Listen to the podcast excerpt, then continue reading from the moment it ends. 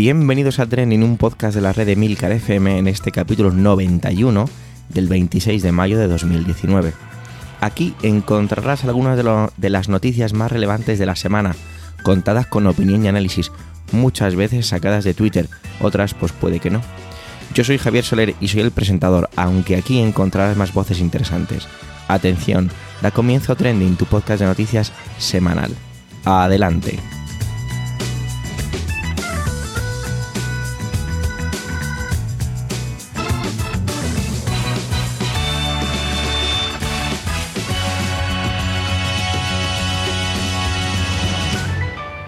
Hoy es el cumpleaños de una persona muy especial para mí, así que desde este pequeñito rincón de la podcastfera, feliz cumpleaños Nacho.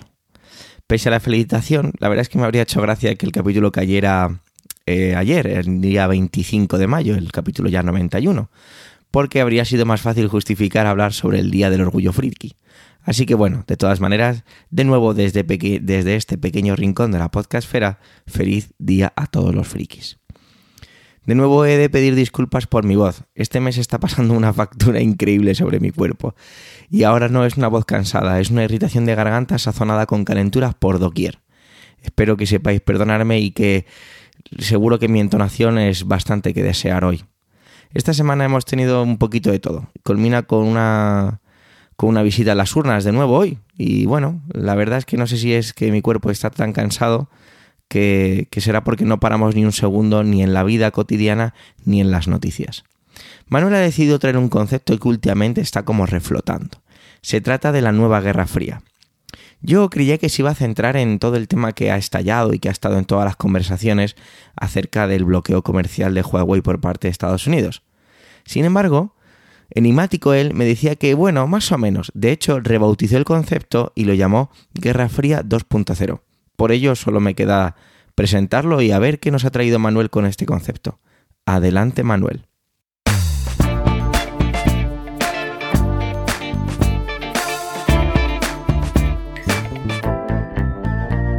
Hola oyentes, hola equipo trending. Nada, primero pedir disculpas por esta voz que tengo, pero es fruto de los cambios de tiempo y de los aires acondicionados. Bueno, vamos al tema. Al acabar la Segunda Guerra Mundial, el mundo quedó dividido en dos bloques, dos modelos económicos y políticos antagónicos. Por un lado, el bloque capitalista de Estados Unidos, que a través de la doctrina Truman y el Plan Marshall establecieron redes políticas, económicas y estratégicas cuyo principal objetivo era frenar el comunismo. La propia OTAN es el resultado de aquellas estrategias, sin desdeñar para nada el papel de la CIA y el espionaje. En el lado contrario estaba la URSS, con aquel Stalin triunfante, liberador de los pueblos del este de Europa que bajo el eufemismo de democracias populares imponía dictaduras comunistas. El Comecon, el Pacto de Varsovia, el Comintfon y los espías de la KGB se convertían en los instrumentos al servicio de estos objetivos. Comenzaba así la Guerra Fría, un periodo de alta tensión con excepciones como la época Kennedy y Khrushchev, en la que el desarrollo nuclear, la carrera espacial, la intervención directa o indirecta en conflictos bélicos de terceros países, como Grecia, Corea, Vietnam, Afganistán, acaparaban todas las miradas. Se levantaba el muro de Berlín. Churchill acuñaba la expresión telón de acero en la famosa conferencia de Fulton. Ocurría la crisis de los misiles cubanos. En fin, todo tensiones. Algunas de ellas con muchos miles de muertos a sus espaldas, como el caso, por ejemplo, de la guerra de Vietnam. Y es que si algo caracterizó a esta Guerra Fría fue eso, la tensión política, la propaganda del otro como el imperio del mal, el belicismo y las muertes. La amenaza nuclear quizá fuera el mantra más extendido, tanto que se hizo necesario el teléfono rojo. En 1985 la cosa va a cambiar. Y es que en la URSS, el PECUS, elegía a Mikhail Gorbachev como secretario general y comenzaban las reformas. La perestroika y la glasnost llegaron para quedarse. Las protestas en la Europa del Este y las ansias de libertad e independencia de la URSS tomaban cuerpo y caía el muro de Berlín el 9 de noviembre de 1989. Al poco, la URSS dejaba de existir. Aparecía la Federación Rusa y se celebraban elecciones libres en buena parte de la Europa del Este. La Guerra Fría había terminado. Sí, en su conjunto había terminado. Como concepto, había terminado.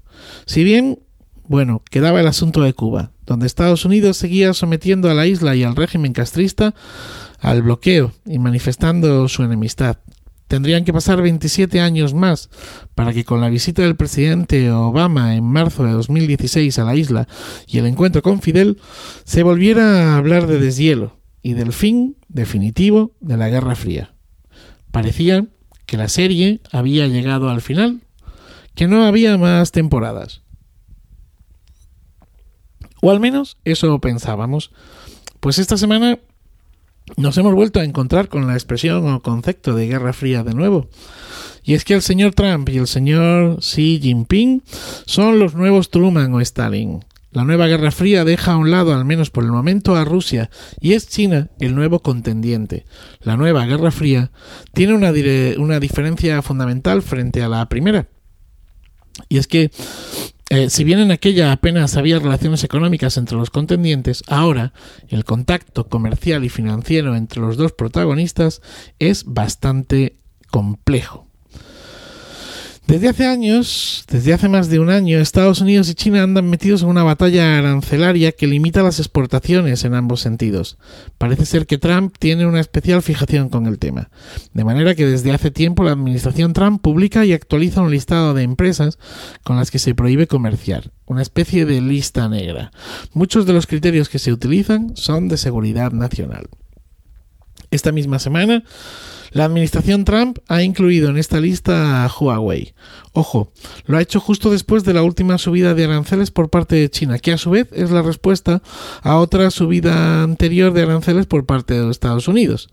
Bueno, no sé si me he explicado bien. La idea es que la carrera armamentística y nuclear de la Primera Guerra Fría se está jugando ahora en el terreno económico. Estados Unidos ha incluido al gigante chino de teléfonos y tablets Huawei en esa lista negra, pues lo considera un peligro para la seguridad nacional. Washington acusa a la empresa de robar tecnología, de incumplir el régimen de sanciones con Irán y muy especialmente de mantener unos lazos con el gobierno chino que la convierten en un peligro para su seguridad nacional. ¿Y esto, pues, qué supone? Bueno, pues en la práctica impide a las firmas estadounidenses venderle componentes o software. La primera gran consecuencia ha llegado con la ruptura del negocio con grupos como Google. El, veto de Google a Huawei deja a los dispositivos del fabricante asiático sin actualizaciones de servicios tan importantes como Android o Gmail. Ojo, porque el veto no es solo de Google, hay más empresas como Intel que se ven obligadas a llevar a cabo este veto. La primera reacción ha sido bursátil. Las empresas de Estados Unidos vinculadas al sector, como la propia Apple, cayeron varios puntos esta semana. Y por el contrario, pues subieron algunas europeas o coreanas como Ericsson o Samsung. Así que la administración Trump ha dictado una moratoria de tres meses, visto lo visto, para la entrada en vigor del veto. Tiempo en el que unos y otros tendrán que preparar sus fichas para la siguiente jugada. China tiene entre sus bazas dos armas más o menos potentes. Por un lado, la venta de la deuda a Estados Unidos y por otro, el control de las tierras raras. A ver, veamos. Desde hace años, China viene comprando deuda a Estados Unidos. Tras el Banco Federal, es el principal comprador. Digamos que en los últimos 20 años ha habido un acuerdo tácito de compra de deuda a cambio de importar productos chinos. Si China vende los bonos del Tesoro de Estados Unidos, esto significaría una caída del dólar, un encarecimiento de los productos chinos para los consumidores en Estados Unidos y también, a nivel global, le resultaría más caro financiarse.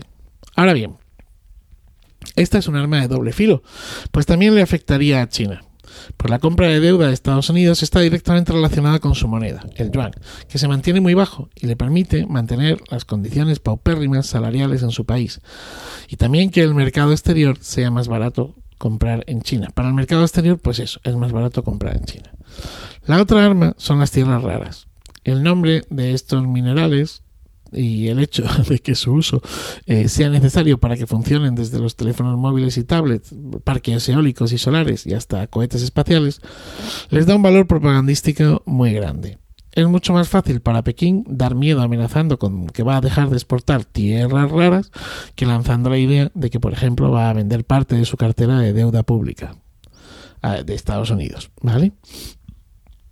Las tierras raras son 17 minerales que se conocen creo que aproximadamente desde el siglo XVIII y que no tienen nada de raros. Son relativamente abundantes en la corteza terrestre, así que eh, ¿cuál es el problema o por qué el término del nombre o de dónde viene todo esto? Bueno, el problema no es encontrarlas ni extraerlas, lo complicado es separarlas de otros elementos.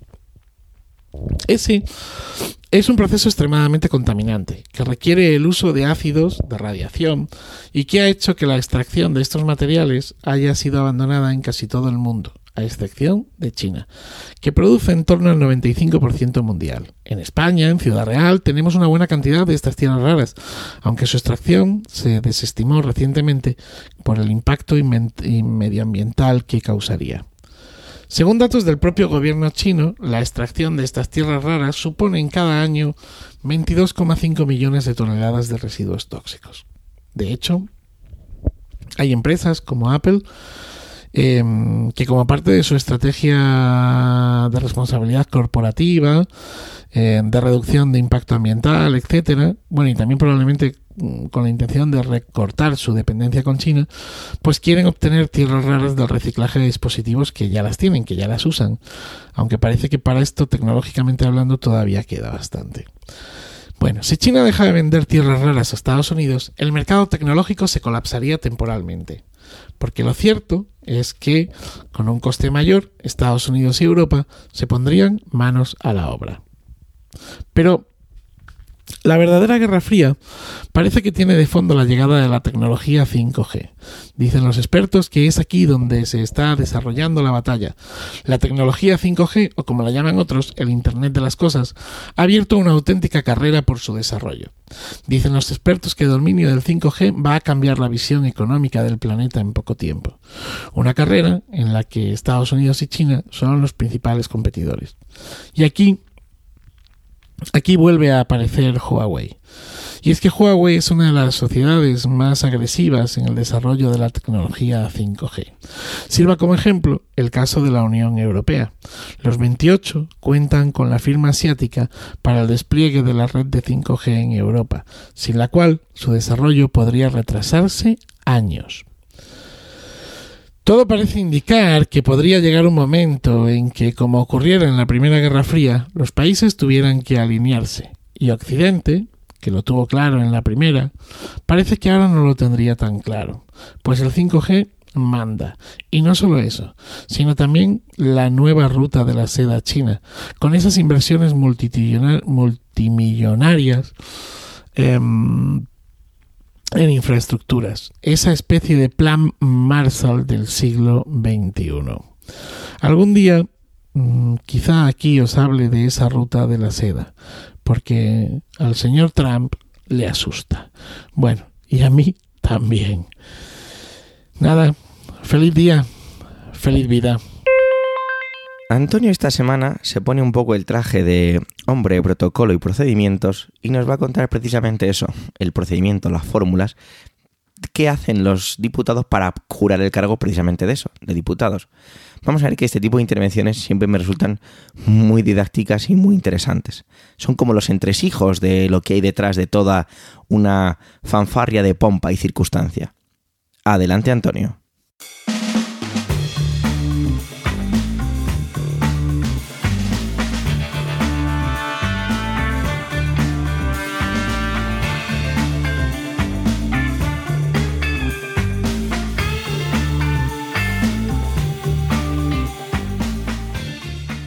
Saludos, soy Antonio Rentero del podcast Preestreno y esta semana en Trending no voy a hablaros ni de cine ni de series de televisión.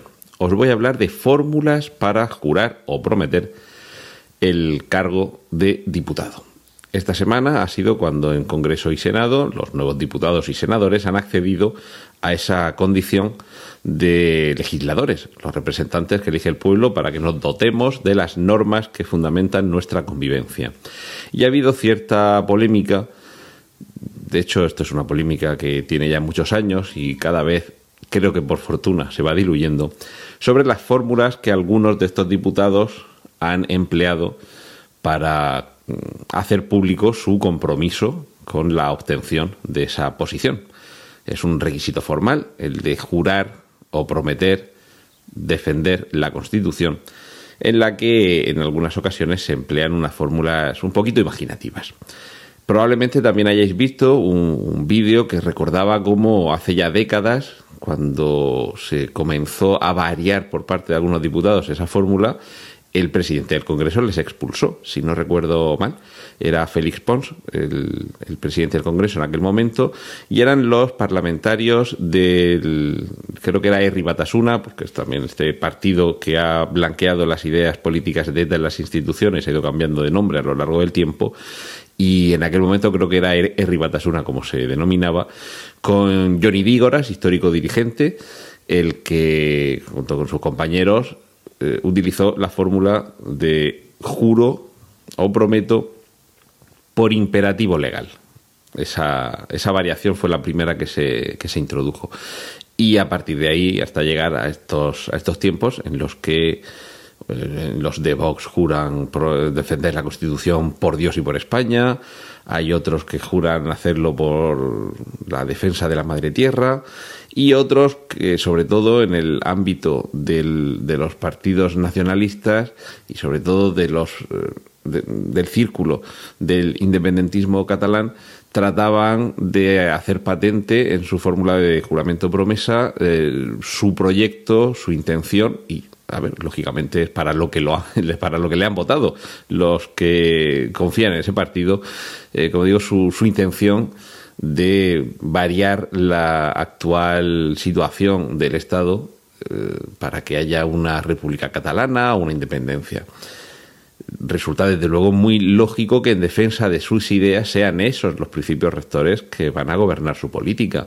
Y seguramente, aunque muchos se hayan escandalizado, lo cierto es que se puede decir que objetivamente tampoco lo que proponen es eh, una, una, ruptura si, si, lo que intentan es variar la actual configuración del Estado valiéndose de las herramientas que la propia Constitución eh, coloca para ello. Evidentemente, eh, ellos lo que prefieren es que se celebre un referéndum solo en Cataluña. La Constitución permite eh, un referéndum de independencia, pero debería celebrarse en toda España.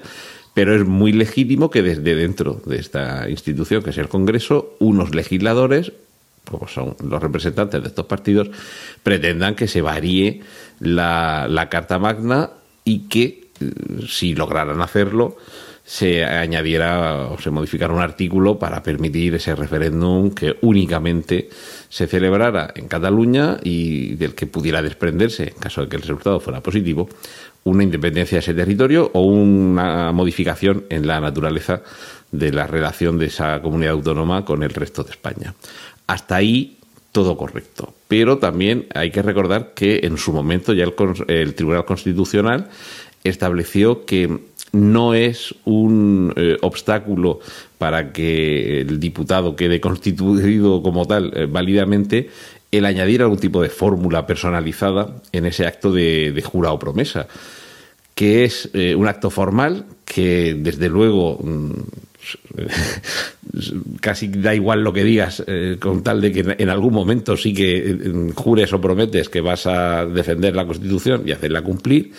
Y claro, lo único que nos quedaría sería esa reflexión sobre si es válido el confiar en alguien que antepone una compleja fórmula que casi podríamos decir que es la manera dialéctica de cruzar los dedos. Sabéis que se, mantiene esa convención, ¿no? De sí, sí, no te preocupes que mañana te, devuelvo el libro que me dejaste. Eso lo, dices con los dedos cruzados y damos por, por sentado que, que estás mintiendo, ¿no? Que no vas a cumplir tu promesa.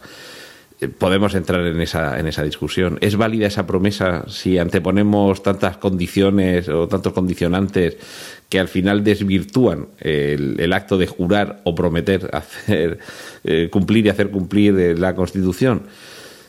Quizá en este caso sean los propios votantes los que deban valorar esa cuestión.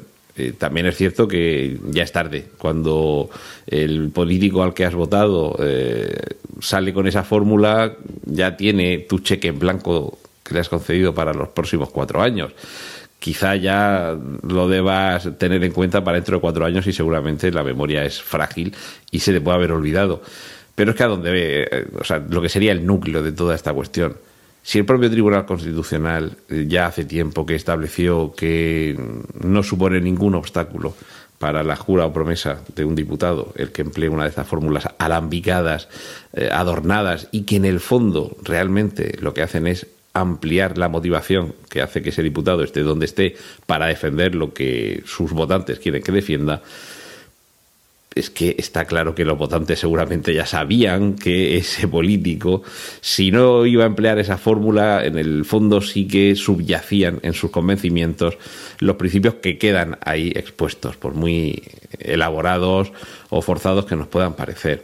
Entonces, en cierto modo, mm, dado que es un, requisito formal más, una vez que se cumple, si ese requisito formal tiene eh, la customización o el tuneo ideológico que expresan esos políticos, en el fondo creo que no deja de ser una manifestación de lo que sus votantes probablemente ya sabían, de lo que sus votantes probablemente ya esperaban y que eh, incluso le hubieran exigido, dado el caso, que lo hiciera patente de alguna forma. Es decir, esa fórmula al final creo que no deja de ser sino una expresión de aquello que los votantes de ese partido, de esa ideología o de ese político concreto ya esperaban de él. Es decir, a los demás nos puede sorprender, claro, nos puede sorprender porque a lo mejor pensamos que nuestros representantes no deben eh, entretenerse en esos vericuetos dialécticos y tratar de matizar el sentido con el que van a cumplir su trabajo. Pero es que hay otros muchos que precisamente es eso lo que buscan y precisamente por eso los han votado. Y recordemos que además en este caso concreto algunos de esos políticos pertenecen a un partido que ha presentado unos candidatos que gozando de toda la presunción de inocencia, pero ahora mismo están inmersos en un proceso judicial. Cuando para candidatos o, cargos electos de otros partidos se propugnaba que desaparecieran por completo de la vida pública por cosas, entre comillas, tan peregrinas como aparecer en un vídeo robando unos tarros de crema, no deja de ser curioso que, sin embargo, para otros, incluso estando ya frente al, tribunal, y además por la, la, posible comisión de delitos de una mayor índole y de una mayor gravedad, para ellos se propugne el que puedan estar en las instituciones. Eh, no quiero ya tampoco entrar en, esta, en este debate porque quizás sería para otra intervención, con respecto a, que se haya suspendido la, yo, lo diré, la función de diputado, o la condición, mejor dicho, de diputado de, de estos diputados en concreto, eso ya sería otro debate y otro análisis, pero mm, ese creo yo que es el trasfondo de toda esta cuestión, que realmente hay una serie de representantes que han sido elegidos, no vamos a decir mm, ni en fraude de ley, ni tratando de aprovecharse de algunos resquicios eh, del, del sistema, pero sí como manifestación de que hay a quien todas esas formalidades les dan exactamente igual.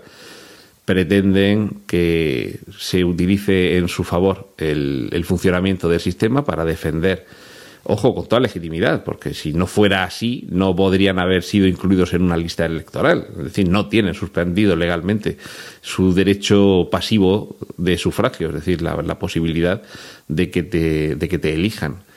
Pero, claro, si con esas, eh, con esas normas, no es que se las salten a la torera, pero sí que tratan de ampliar todo lo posible el, espacio que, que se les permite habitar, creo que, una vez que ya hace tiempo que el Tribunal Constitucional dijo que con estas formas de juramento promesa casi daba igual lo que dijeras, estamos ah, discutiendo un poco por discutir. Esto debería quedar en algo meramente anecdótico y por desgracia nos estamos eh, distrayendo mirando al dedo en lugar de mirar a la luna. En fin, esta era mi reflexión esta semana. Eh, os dejo ahora con los contenidos de mis compañeros aquí en Trending. Un saludo de Antonio Rentero.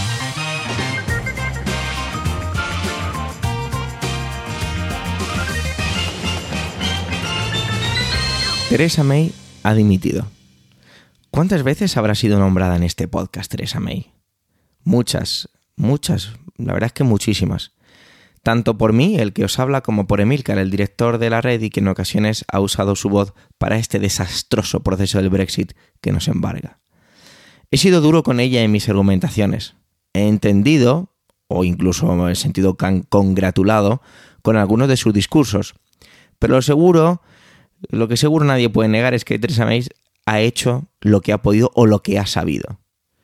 Y sí, digo hizo porque ya toca hablar de pasado. Hasta tres veces su tozudez imperó cuando pensaba que tenía que, conseguir, que seguir o mantener esa actitud. El panorama ahora, sinceramente para mí, es muy desolador. Hemos de recordar que Theresa May se hace cargo del gobierno cuando el señor Cameron convoca el fatídico referéndum sobre el Brexit y este dimite. Se hace cargo de una situación en la que por supuesto está en contra y que no ha pedido. No una patata caliente, sino un trozo de lava que se deshace en las manos y sin duda tiene que intentar sacar adelante. Y no lo ha conseguido.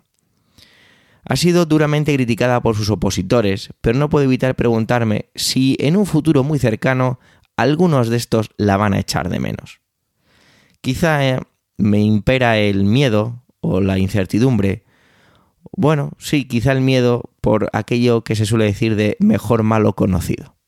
Ahora toca que un nuevo líder del partido se haya cargado de todo esto. Por supuesto, contra reloj. De esa palabra que se dice mucho en todo esto, el plan. Un plan para evitar un Brexit a lo loco el próximo 31 de octubre. Sin embargo, ciertas frases tras la dimisión de la señorita May, perdón, la señora May, me generan auténticos escalofríos. Por ejemplo, Boris Johnson, exalcalde de Londres y uno de los que se postula para ocupar ese puesto, decía lo siguiente, abro comillas, nos iremos de la Unión Europea el 31 de octubre, con o sin acuerdo. Y el modo de lograr un buen acuerdo es prepararse para la posibilidad de que no lo haya. Cierro comillas. Para mí es francamente aterrador un argumento así. Quizás sea tan tan tan político y diplomático que por eso me genera ese miedo. El señor Corbyn, líder de la oposición, pide que el nuevo líder asuma una responsabilidad real de convocar elecciones según coja el cargo. Tengo que decir que la verdad es que esto tampoco me parece tan mala idea, ¿no? Quizá ese inmovilismo en el Parlamento se rompa y se consigan nuevas mayorías que hagan que el Brexit pueda llegar a otro lugar, a un lugar que sea ligeramente mejor. Teresa May lo habrá hecho mal, muy mal, bien o muy bien. La verdad es que llegado a este punto no lo sé. Lo que sé es que todo esto lleva forjándose desde los últimos tres años, desde esas tierras inglesas que veo desde aquí, tan alejadas, pero que no lo están. Y que sin duda esto ha sido una oportunidad para descubrir que las lecciones de política, de discursos y diplomacia están en crisis. Las tres que acabo de mencionar han dejado muchísimo que desear en durante muchísimos puntos de todo este proceso. A veces critico a los políticos por vivir totalmente alejados de una realidad cotidiana, la que vivimos la población civil. Pero he de reconocer que ver a una persona acostumbrada a mil embates dialécticos romperse a llorar y proclamar que ama su país me ha resultado simplemente real. Ojalá pudiera ver eso más a menudo los políticos. Realidad, veracidad, transparencia, pero desde un punto de vista natural.